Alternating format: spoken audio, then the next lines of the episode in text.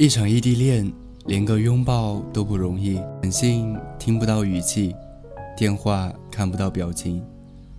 吵架了，一关机你就惊慌失措，因为对你们来说，你们仅有的联系就是那个手机，那苍白的十一位数的号码，每天只能对着手机说“爱你、想你、等你”，照片翻过一遍又一遍，短信翻过一遍又一遍。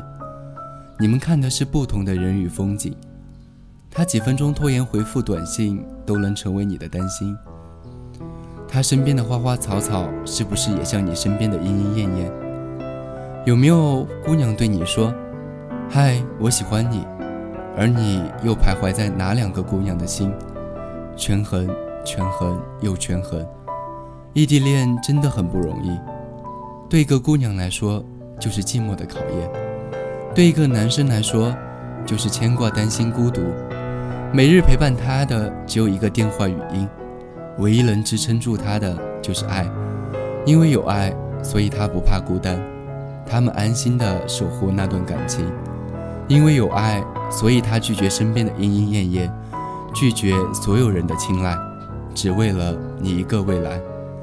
要结婚，先谈场异地恋吧。只有真的感情才能耐得住这份寂寞，感情也只有耐得住寂寞才能长久。如果爱他，就原谅这个异地恋城市一个人的姑娘。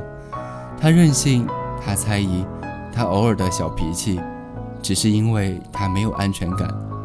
但是她还是选择了继续跟你在一起，因为她爱你。